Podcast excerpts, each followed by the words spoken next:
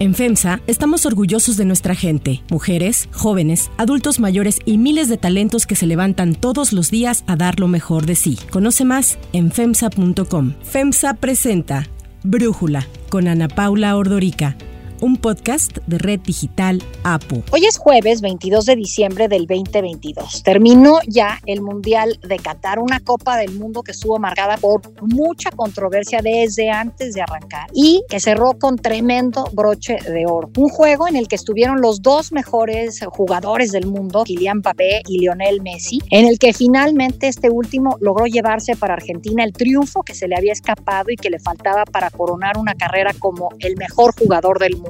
Allá en Qatar estuvo David Feitelson, periodista deportivo de ESPN, que ha cubierto copas del mundo desde los años 80 y a quien le agradezco que platique con nosotros para este episodio. Yo escuché que Qatar cambió al Mundial de muchas formas. Vimos, por ejemplo, esta capa que le colocaron a Messi tras el triunfo de Argentina en la final, pero también que el Mundial cambió a Qatar, que este era un país que más allá de Doha no había mucho, ya hay una ciudad en donde antes era un desierto, Lusail. ¿Tú cómo describirías a este pequeño país del Medio Oriente? Bueno, la verdad, Ana Paula, me parece que fue un mundial atípico, tú lo acabas de decir. Realmente, si nos concentramos únicamente en la cancha de fútbol, que tampoco lo podemos hacer totalmente, no podemos obviar todo lo que existe alrededor, primero de esta nominación de Qatar y luego de lo que fue celebrar un campeonato del mundo aquí en este lugar. Pero bueno, si vamos únicamente a la cancha, me parece que fue un gran mundial de fútbol,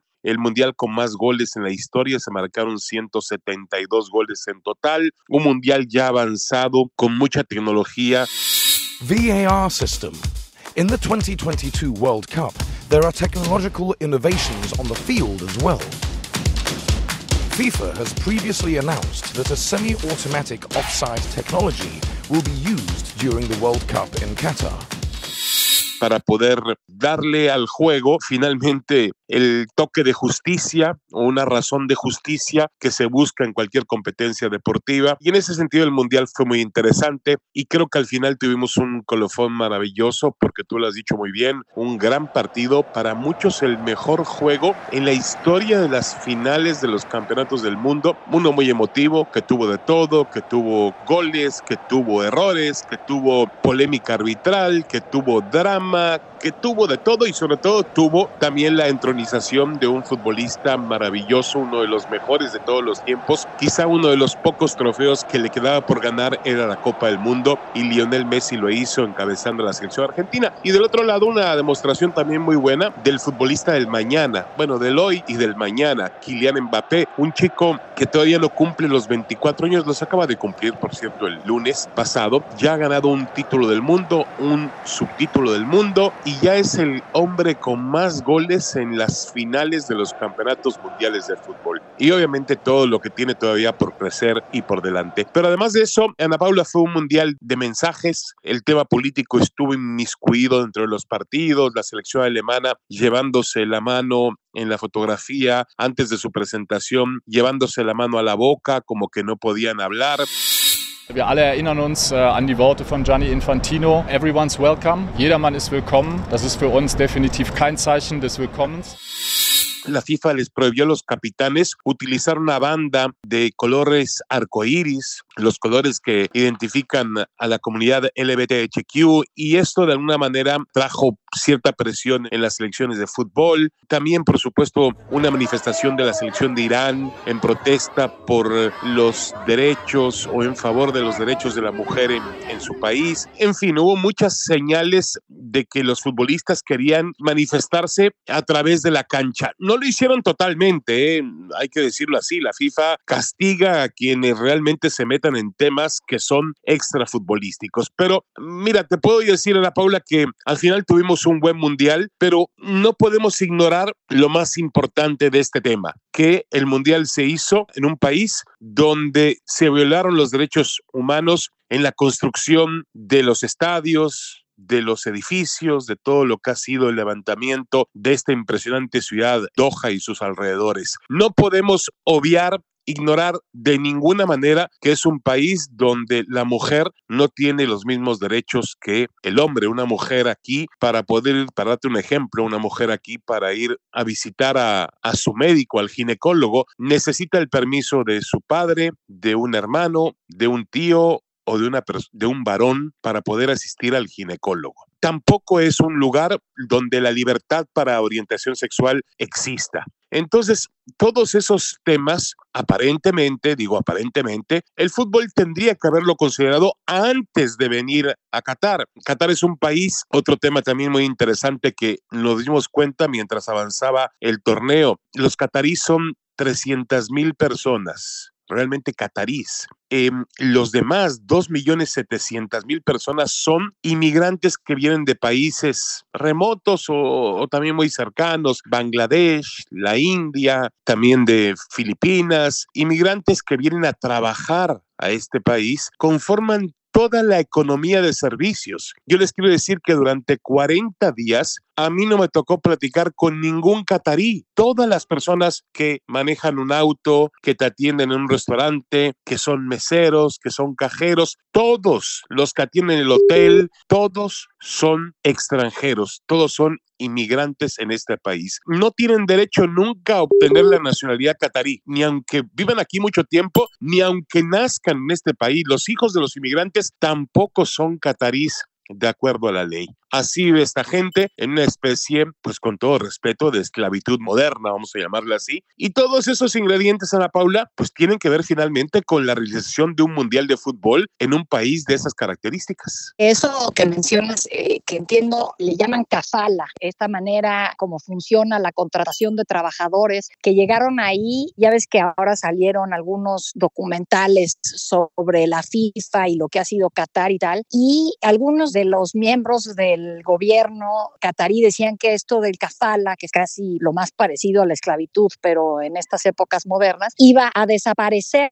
Entiendo que ahí afuera del estadio de Lusail había una imagen con las fotografías de todos los trabajadores que construyeron ese estadio y que una vez que arrancó la fiesta, la pintaron y ya todo era FIFA, todo era la fiesta del mundial. Entonces, la pregunta es si con el arranque del mundial se olvidó todo este tema de violación a derechos humanos Sí, mira, yo siempre decía, Ana Paula, que es imposible olvidarlo y que ni siquiera el fútbol, ni siquiera un gol de Messi o una gran jugada de Mbappé puede terminar borrando lo que ocurre realmente en este país. Y ocurre, yo he leído reportajes internacionales, información, inmigrantes muy jóvenes, de 30, 34, 38, 40 años de edad, que venían aquí a trabajar en la construcción de edificios, en la construcción de los estadios y que de pronto morían de un paro cardíaco trabajando a temperaturas aquí en el verano, por eso el mundial se efectuó en estas fechas. Aquí en el verano la temperatura promedio es de 50 52 grados centígrados. Estas personas eran obligadas a trabajar en esas condiciones y de acuerdo con el reporte que hubo del Ministerio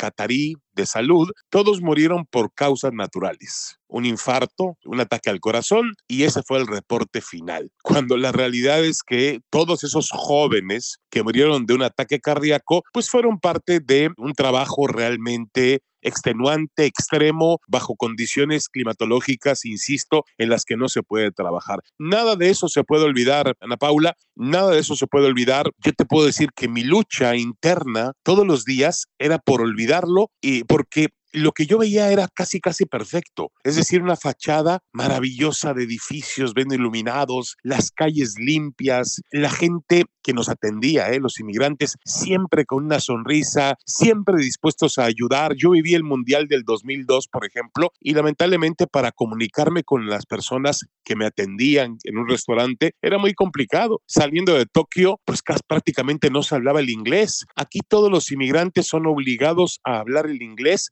para que puedan atender a los visitantes. Y la verdad es que en ese sentido no hubo ningún tipo de problema. Pero yo insisto, tenía una batalla interna, Ana Paula, porque por un lado todo era perfecto, los estadios, el metro, el aeropuerto, el autobús que nos llevaba, los hoteles, los edificios de alojamiento, hicieron una villa de, imagínense ustedes, una villa para aficionados. Eran edificios modernos, estaban inaugurándose, algunos de ellos tuvieron fallas en el agua, en la electricidad y en otros temas, pero bueno, era increíble lo que ellos hicieron aquí para hacer un mundial. Te puedo decir, Ana Paula, que en ninguna parte del mundo me he sentido más seguro que aquí. A las 2, 3, 4, 5, 6 de la mañana que nosotros trabajábamos de acuerdo con los horarios que tenemos para emisión en México y realmente era increíble cómo podíamos andar en la calle sin ningún tipo de miedo. Alguien dejó su celular en un restaurante, en una banca, mejor dicho, en Suwakif, ahí el barrio del centro de Doha, y el celular apareció en la jefatura de policía, nadie se lo llevó. Es un país extremadamente seguro, pero era una lucha interna por decir, ah, caray, estoy viendo el mejor mundial de la historia, porque todo es perfecto. Sí, pero no podemos obviar lo que hay más allá, más allá de esos edificios fastuosos, de las calles bien iluminadas, mucho más allá, pues están los campamentos donde viven estos inmigrantes y que viven en condiciones terribles. De pronto viven 10, 12 personas en una habitación, en un cuarto la mayor parte de ellos no tienen los servicios mínimos que se requieren. No podemos ignorar de ninguna manera eso. Yo sé, Ana Paula, que no hay país perfecto. En el 2026, cuando nos toque hacer los Juegos, el Mundial de Fútbol en México, en Estados Unidos y en Canadá, pues en México tendremos que hablar de, lo, de los problemas que también tenemos en México y que no están para organizar un Mundial de Fútbol, o quizá de los mismos problemas que hay en Estados Unidos o en Canadá. Pero me parece que eso le quita el calificativo para mí de un Mundial perfecto. Ahora, a mí me llamó mucho la atención, siempre pienso en la diplomacia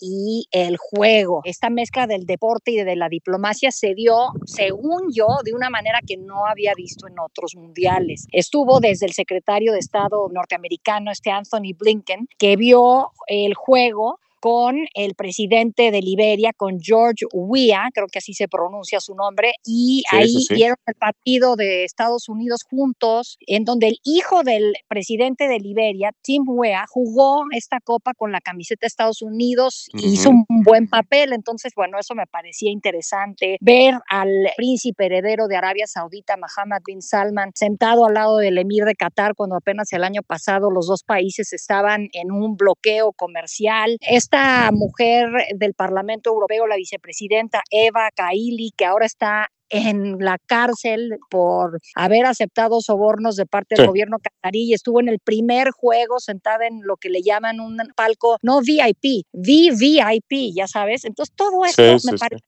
sumamente interesante. ¿Tú cómo viste esta mezcla? Bueno, a Macron ahí aplaudiendo y luego consolando a Mbappé cuando no se quedan con la copa. En fin, me pareció súper interesante. Sí, súper interesante realmente en ese sentido. Tienes razón, Ana Paula. Fue un mundial que afortunadamente y lamentablemente se politizó en ese sentido, ¿no? También apareció, me acuerdo en el partido de la selección alemana, te comentaba yo que les prohibieron a los futbolistas capitanes de algunos equipos europeos que habían anunciado que iban a utilizar el brazalete de capitán en color arcoíris, pues en una mm, manifestación por la mm, porque no existe en este país la libertad en cuanto a orientación sexual y lo prohibieron. Pero la presidenta alemana apareció en el palco en el partido de presentación de la selección de Alemania que fue contra Japón, apareció en el palco sentada con Gianni Infantino y sentada con autoridades del Comité Supremo de, de Qatar, que fueron los organizadores del Mundial, sentada ahí presumiendo, se puso ella el brazalete con los colores arcoíris. Es ähm, in heutigen Zeiten völlig Unverständnis, dass die FIFA nicht will, dass man offen für Toleranz, gegen Diskriminierung eintritt. Das passt nicht mehr in unsere Zeit und es ist vor allen Dingen auch den Menschen gegenüber nicht angemessen.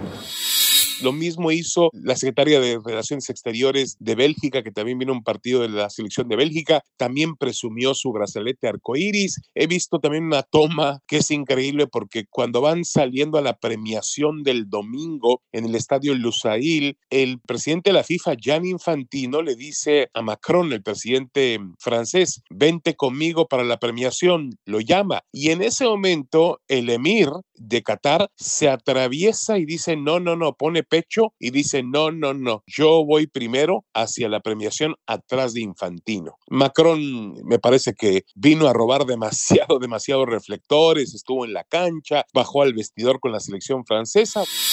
S'il vous plaît, écoutez-moi bien. Jamais vous êtes une très grande. Parce a, je pense, aucune autre équipe qui aurait pu faire ce que vous fait jusque-là et qui aurait pu remonter à deux reprises et être à deux doigts de la gagner. Après, quand il manque un truc, dans la vie, c'est pareil. C'est le foot, c'est le reste, c'est le sport. Ça, vous y pouvez rien. Mais vous avez eu le cœur, la faim, l'envie et le talent d'y aller. Rien que pour ça, je voulais venir vous voir pour vous dire merci. Et vous avez fait rêver des Françaises et des Français qui en ont besoin. Donc merci à vous.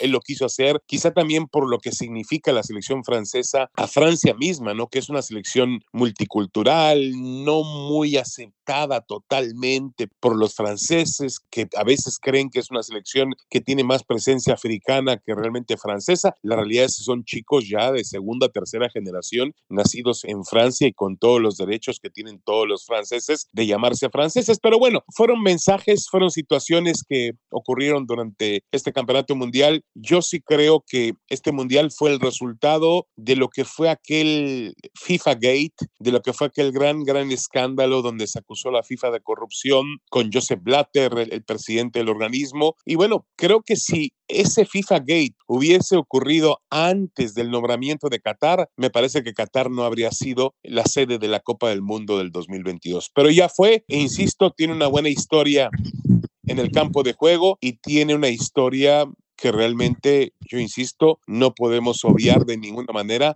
más allá de la cancha de juego. Quiero que platiquemos un poco de Leonel Messi, pero antes de eso viene al caso con lo que mencionas, hablabas del el Mundial del 2026 que va a ser en Norteamérica, México, Estados Unidos, Canadá, y entiendo que el 2030 se cumple el centenario de la Copa y que quien está ahí impulsando para que su país pueda ser la sede es precisamente el príncipe heredero de Arabia Saudita. Entonces tú dices, si el FIFA Gate hubiese ocurrido antes, tal vez no hubiese ocurrido Qatar, no hubiera sido el país anfitrión. Y ahora otro país en donde pues los derechos humanos, los derechos de las mujeres, los derechos de las minorías tienen también sus asegúnes, podría ser quien sea el anfitrión del 2030. ¿Qué escuchabas de eso y qué opinas, David? Bueno, es verdad, Ana Paula, me parece que sabemos muy bien que todos los países que conforman este Golfo Pérsico, los países árabes, pues son hermanos, pero al mismo tiempo han tenido sus diferencias en los últimos tiempos. Y me parece que hay una competencia, finalmente hay una competencia entre los Emiratos Árabes Unidos, que son el país quizá más abierto hacia el mundo, con más relaciones, con también ciudades fastuosas como Dubái, como Abu Dhabi, y lo que hizo Qatar. Yo creo que lo que hizo Qatar finalmente abrió los ojos de Arabia Saudita. Nosotros estábamos trabajando en la Corniche, en la bahía de Qatar, ahí estaba nuestro estudio, y al lado de nosotros estaba la Casa Saudí. Y yo te quiero decir que para esa Casa Saudí invirtieron muchísimo dinero, pusieron pantallas, pusieron un foro con exposición de su turismo, la televisión saudí transmitió desde ahí las 24 horas, tuvieron una pantalla gigante, presentaron conciertos, música, folclore. Y bueno, hay un anuncio que pasaba todos los días en la televisión qatarí que se llama Visit Saudi, es decir, promocionando las cuestiones turísticas del país y el anuncio lo hacía nada menos y nada más que Lionel Messi. Discover another side of yourself in Arabia. Que ha de haber costado un bastante, bastante dinero. Estos países tienen dinero y lo quieren hacer. Arabia Saudita va a levantar la mano para el 2030. Vamos a ver qué es lo que dice la FIFA, porque a la FIFA le gusta el dinero y le gusta también, obviamente, ir a países donde no tenga problemas de organización. En este país no los tuvo. Todos los estadios estuvieron en un área de 40 kilómetros, increíble. Me tocó ver en presencia dos partidos diarios, o sea, pude ir a dos estadios el mismo día, algo impensable en el Mundial de Rusia, donde teníamos que tomar un vuelo de cuatro o cinco horas para llegar a una sede, perdíamos un día de viaje. Aquí todo eso se pudo resolver. Mira, En hay Brasil muchos también, ¿no? En Brasil también fue muy lejano, sí, tienes toda la razón del mundo. Para ir a Fortaleza, para ir a Manaus, eran viajes muy largos, son países muy grandes, igual que México, ¿no? En México también, si haces un mundial, tienes que ir a Guadalajara o Monterrey. Son vuelos de una hora, pero no puedes ver dos partidos el mismo día, es muy complicado. 2030 también se habla, fíjate lo que son las cosas, se habla de la más poderosa que sería candidatura de España, Portugal y Ucrania, que están levantando la mano por organizarla. La Comebol se cumplen 100 años de la primera Copa del Mundo, el centenario lo quiere celebrar en Uruguay. Uruguay, Argentina, Paraguay y Chile proponen cuatro sedes diferentes para hacer el Mundial del 2030. Y la última, la última que despertó aquí en los periódicos en las últimas horas, al momento en que Arabia Saudita levantó la mano, pues entonces también levantó la mano Emiratos Árabes Unidos y está proponiendo algo histórico. Está proponiéndole a la FIFA presentar una candidatura con Israel, Israel y Emiratos Árabes Unidos, que hace poco inaugurado sus relaciones, tienen muy buenas relaciones entre los dos países. Así que hacer un, un mundial de fútbol entre árabes y judíos, entre árabes y israelíes, que sería realmente un paso pues inaudito y nunca antes visto. Así que el fútbol siempre tiene el pretexto para pues para buscar dinero y también para politizarse, ¿no, Ana Paula? Totalmente. Hoy te decía el tema de Leonel Messi, que parecía como la metáfora de un tango argentino. Simplemente no había podido lograr este título, del cual parecía al principio del Mundial que ya se le había puesto cuesta arriba cuando pierden su primer partido contra Arabia Saudita y de pronto en la final los dos goles casi en los primeros 25 minutos. ¿Cómo ves? Ya podemos dejar de estar discutiendo de que si Maradona o Pelé. ¿Qué, qué, qué piensas, David? Mira, Ana Paula, yo creo que antes de lo que pasó el domingo aquí en Doha, ya Messi estaba en esa mesa para mí junto con Pelé y junto con Maradona. Podemos discutir ya de acuerdo al gusto de cada persona quién fue mejor. Para mí Messi no tiene, a ver, no hay discusión alguna de que está en esa mesa. Es decir, no podemos sacarlo de la discusión de si es el mejor futbolista en la historia. Está al nivel de Maradona, está al nivel de Pelé, hay que entender que él está viviendo también otras épocas, diferente a la de Pelé, muy diferente a la de Pelé, un poco más distinta a la de Maradona, pero hoy en día pues vivimos la época de las redes sociales, de la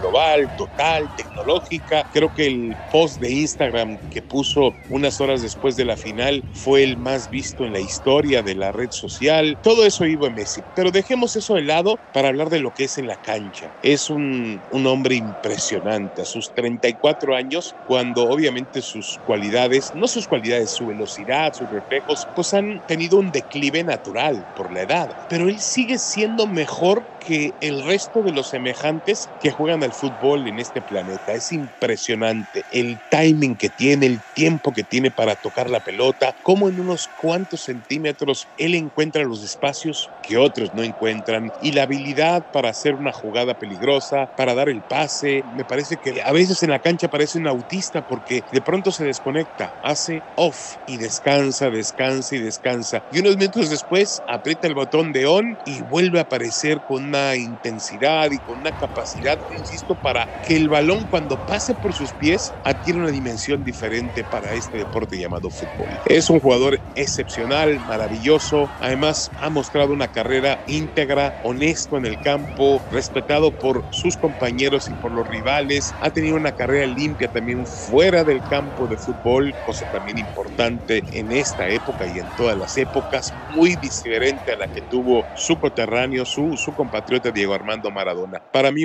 una figura excepcional, una figura de todos los tiempos. Y hoy, Ana Paula, si tú me dices que prefieres a Messi sobre Pelé y Maradona, pues yo te diré, perfecto, no tengo ningún problema. Si yo te digo que prefiero a Pelé, eh, pero que entiendo lo que significa Maradona y Messi, tampoco habrá ningún problema. Esos tres están ahí y están en el mismo nivel. David Feitelson, muchísimas gracias por platicar con nosotros y darnos este gran análisis. Al contrario, Ana Paula, te mando un abrazo, saludos.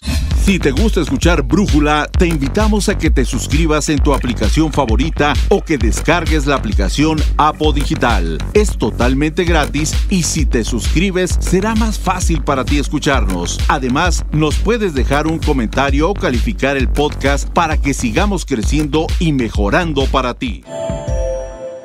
Yo soy Ana Paula Ordorica. Brújula lo produce Batseba Feitelson. En la redacción, Airam Narváez. En la coordinación y redacción, Christopher Chimal. Y en la edición, Cristian Soriano. Los esperamos mañana con la información más importante del día.